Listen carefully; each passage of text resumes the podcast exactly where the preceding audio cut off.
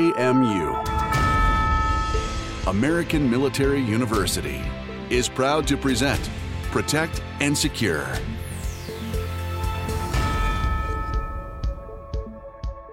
Hello and welcome to the podcast. I'm Glynn Cosker, your host, and joining me today is Dr. Christopher Reynolds, American Military University's Dean and Vice President of Academic Outreach and Program Development.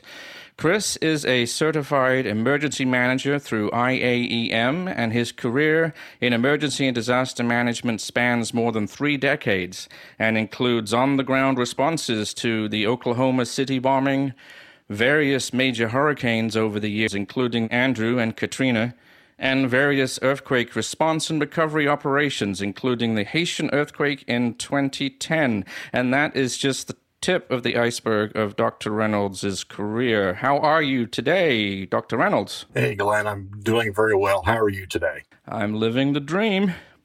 So, Chris, let's jump into our discussion on COVID 19 something that we had never heard of, obviously, until March of last year, or actually, I should say January of last year. But I'm going to ask you a few questions to talk to about what's happening in the US. There were huge surges in the winter months and a lowering in the spring and the summer. But in your opinion, could there be another spike coming up in the coming months leading up to the winter, or do you think that we're in a better place than we were a year ago? Well, Glynn, that's that's a great question. First of all, I think that in terms of are we better off than we were a year ago, absolutely. There's no question we're better off. We've seen the spikes and we've seen the lulls in the virus uh, spread rate. But what we have the benefit of now that we didn't have a year ago are the number of folks that have been vaccinated you know, that uh, have the vaccine, which of course is critical to that uh, whole herd immunity proposition, you know, to prevent from getting COVID. Going forward, I think honestly that it's like any of the flu variants that are out there that you're going to see uh, ebbs and flows. You're going to see spikes and you're going to see valleys.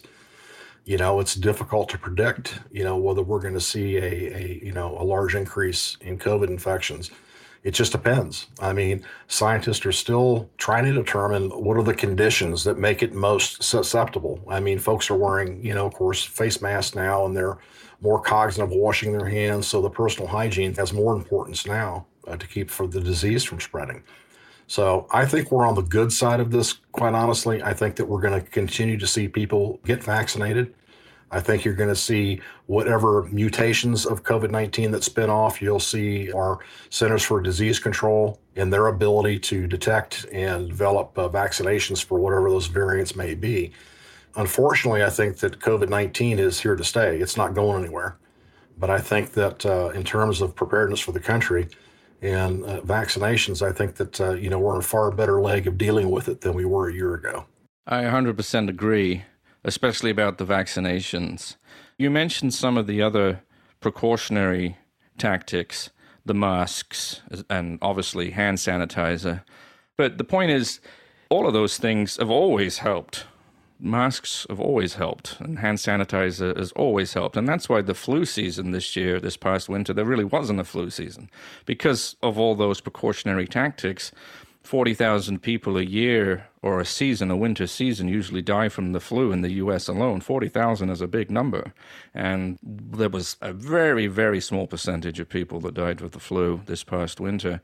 So social distancing works, masks work. Do you think those sort of elements in some communities are here to stay the social distancing and the mask wearing in certain crowded conditions? I do you know, I've had the benefit of traveling a lot internationally and spent quite a bit of time in uh, Southeast Asia, you know, as well as in Europe. And I can tell you that years ago in Southeast Asia, you would see people in areas where there were large populations congregating, a lot of people wearing masks. And this was well before COVID 19. I think the mask wearing, I don't want to say it's a cultural thing as much as it is just a personal awareness of not wanting to get sick thing. And I think that a lot of people were not supportive of face masks early. There was a lot of conflicting information coming out from the government on in terms of should we wear a mask, should we not wear a mask, do we have to wear three masks, two masks, one mask? You know, I think that there was a lot of miscommunication out for that. But when it comes down to the individual citizen or the individual mother or father with their children, they're going to determine what's best. And I think that you're going to continue to see people wear masks. If they think that it provides them a modicum of safety, they're going to wear them. In things like washing hands, and we talked about a minute ago, the fact the flu season wasn't as bad. The reason the flu season wasn't as bad is because the vectors necessary to pass on the flu are very similar to what COVID is face mask, washing of hands, you know, uh, staying away from dirty surfaces or washing your hands after you touch a dirty surface. I mean, prevention's almost the same. So that's why you saw a drop in the flu community. I think that to a certain degree, yeah, it's here to stay. I still think that you'll see places where people will go back to not wearing masks, and when there's a spike, a virus spike, or you know, there's a variant that comes out, and a lot of people get ill again, you may see masks coming back more in vogue what really disturbs me is the politicalization of the mask wearing because it shouldn't be anything about politics. It should be about public health, period. I agree. It should be. And masks, in my opinion, work. Now, whether or not they worked for COVID 19, we need some more statistics, but we definitely know that they work for the flu because we've just had the least fatal flu season on record. So, something that we were doing made that happen. And I think it doesn't take a rocket scientist to figure out that it's not when you sneeze and cough and splutter and speak and sing when you're wearing a mask, it doesn't land on someone else. Exactly. It just stays right, stays right there in the mask. Stays where it should stay. Eighth grade science, fifth grade science. I, I don't know, but that's just my personal opinion. Same with the social distancing. I've been social distancing for my entire adult life. I hate getting up close with people in the store. Why would I want to do that? so, yeah, I've been staying six feet away, and I'm very conscious of it. But whether or not it goes mainstream, I think COVID 19 has opened a lot of eyes and said, okay, well, it wasn't that hard to be six feet apart. It wasn't that hard to wear this mask. It wasn't that hard to take these precautions, buy some extra hand sanitizer. And if people were to proactively do those things going forward, because like you said, COVID 19 is not going anywhere, there, there will be variants. But if people proactively take those precautions, in my mind, it's a no brainer.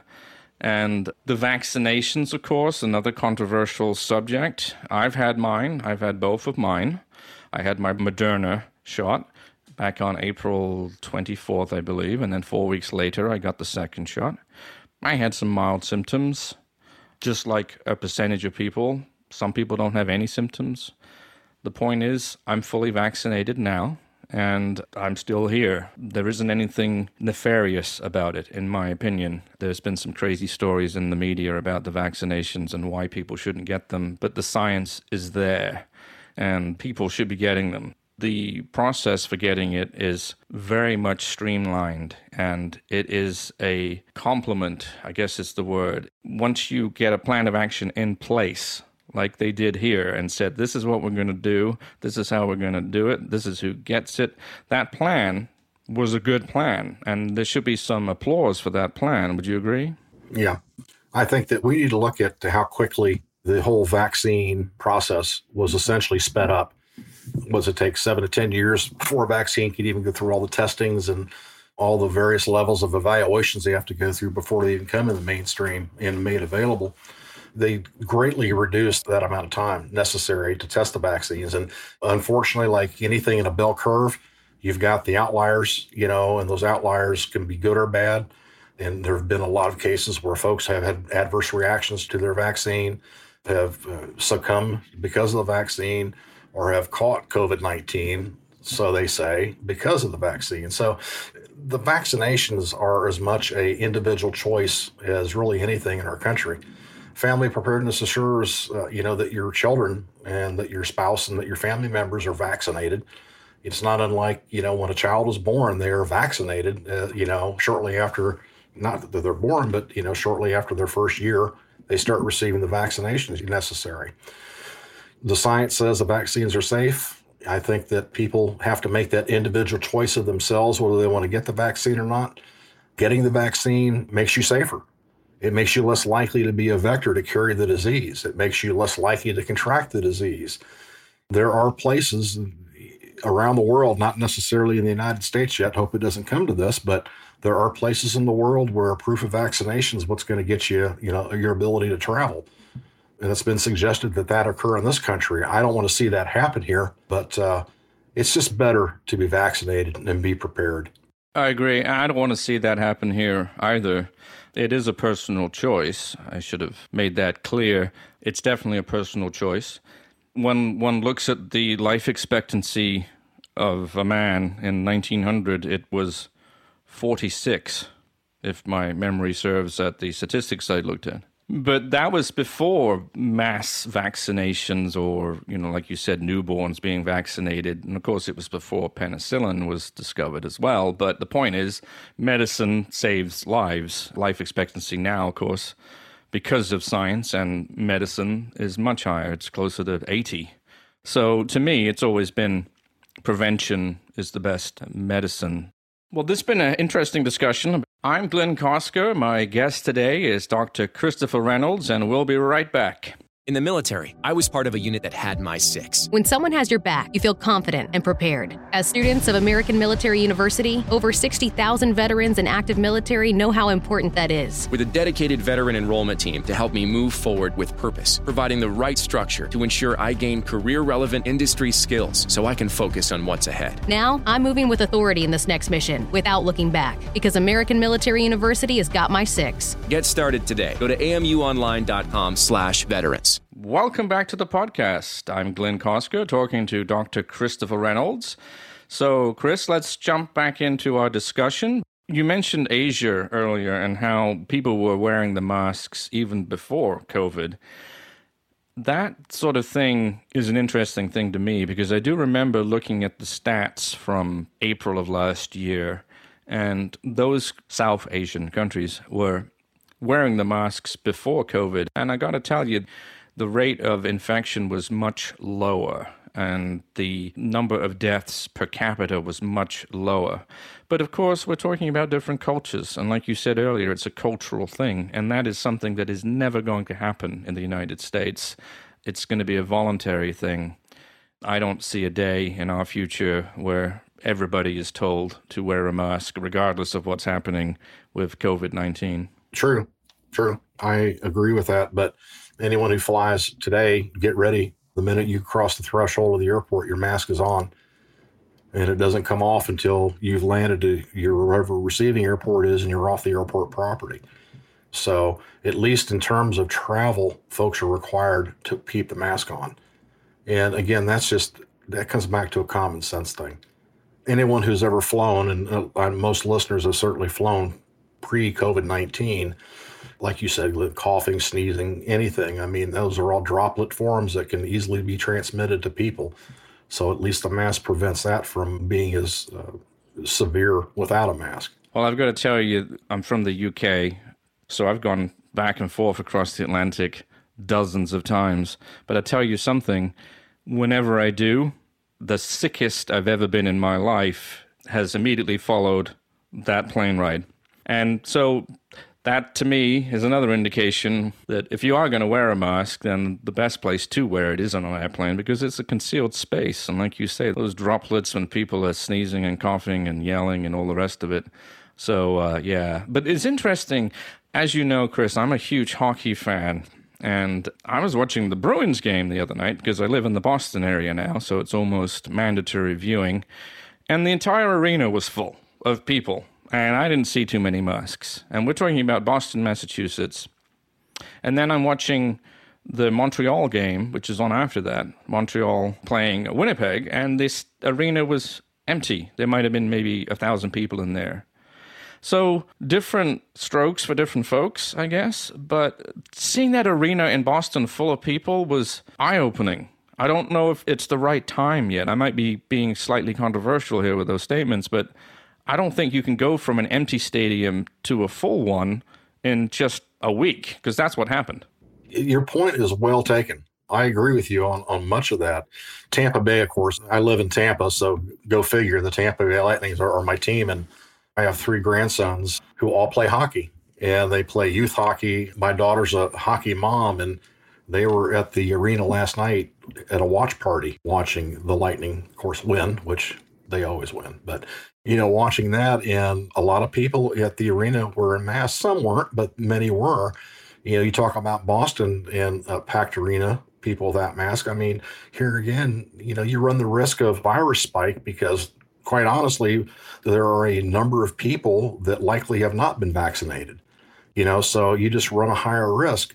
You know, you talk about the Winnipeg game. You know, Canada. I th- I, although I don't know this off offhand right away, but I think that that much of the Canadian government still mandates masks or you know public assemblies can't be greater than X number of people, which of course an arena is going to have an exceeding number of people where they can't go to. In Florida, my own state, our governor uh, DeSantis has lifted all the mask rules in the state of Florida, so individual businesses and school districts, for example, you know, they can say, no, we still want you wearing a mask, but, you know, the mandatory wearing of masks are gone here but you still see people, and I'm one of them, that still wears a mask when I'm out in the public just to be safe. I'm one of those people as well. I just go by the science. Like I mentioned earlier, it's a no brainer. The stuff that you cough and sneeze stays right with you with a mask on. See, that was what was running through my mind when I watched the NHL game the other night was how many of those people are vaccinated? Now, there's this thing now where okay, so if I'm vaccinated, then I can go into anywhere where it allows me without wearing a mask because I know that I'm vaccinated. But there might be somebody in that restaurant or store who is, for whatever reason, not eligible for the vaccination or has a medical condition which means they can't get the vaccination. And that person's looking at me without my mask saying, Well, is he vaccinated? How would I be able to tell the person who's thinking that I might have COVID? And that's why it gets a little bit of a gray area. And my state of New Hampshire, they've lifted all of the mask regulations as well. So we went from having to wear them even walking down the street to not even wearing them at the Home Depot or wherever we go. And I think a lot of it has to do with the warmer months. Like I said earlier, that curve dips after the winter. It goes spring, summer, regardless of the vaccinations, the mask wearing, the social distancing, any virus in the northern hemisphere or the western hemisphere, obviously, there's very few summer colds, summer flu. And so it's the science is there to say that the summer months it goes down anyway, the number of infections that is. But I'm going to go out on a limb here and say that there is going to be a spike. I think there's going to be a spike, and I think that spike will come when the summer ends and that spike might be as a result of loosening all of the regulations. People might agree with me, they might not agree with me, but I'm predicting a spike, and I guess we'll see in a few months' time if I'm right or wrong. Um, hopefully, I'm wrong. I would love to be wrong, but in my personal opinion, I think that going from mandatory masks to, you know, meh overnight is uh, it's just an interesting concept.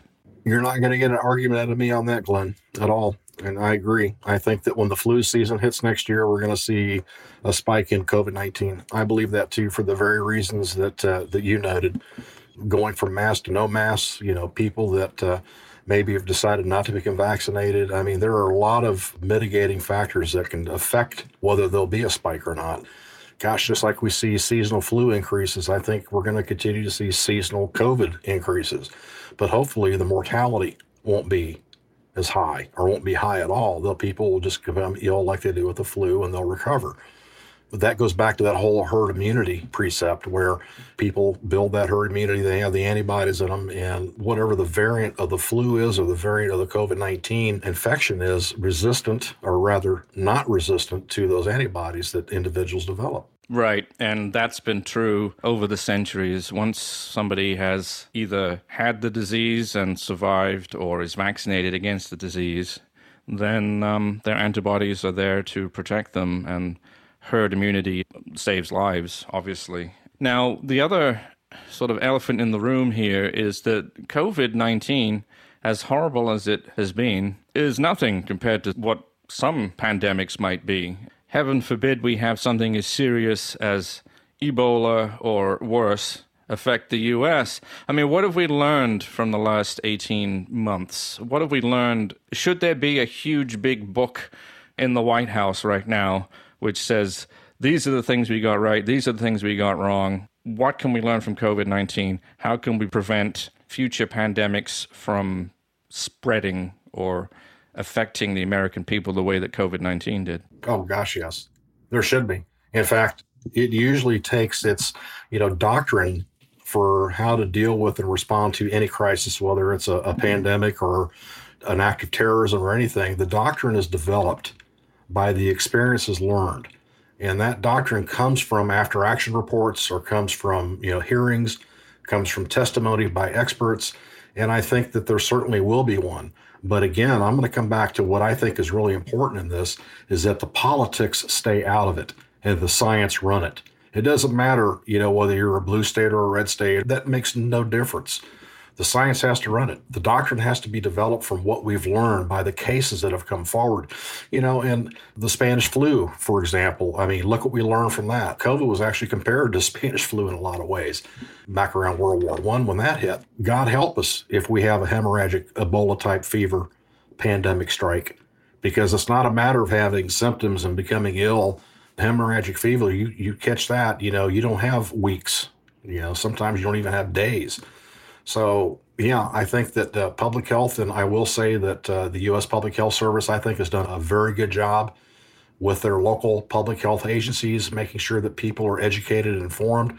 I think that the doctrine needs not only to be developed, but needs to be refined going forward through whatever case analyses may occur. I think that you'll see a far safer country. I think that you see people now that prior to COVID 19 probably didn't even realize that they had a public health agency in their local community. So I think that uh, public health professionals will seize or have already seized upon the initiative to educate people as to what to expect should they become infected with the disease. So, yes, long winded question. Absolutely, there needs to be a book in the White House that says this is what you do when this happens, without a doubt. I agree.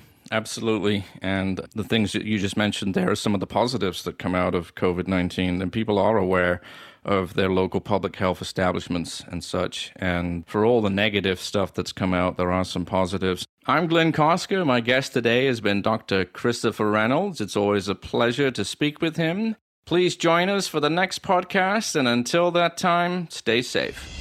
For more information about our university, visit us at amuonline.com.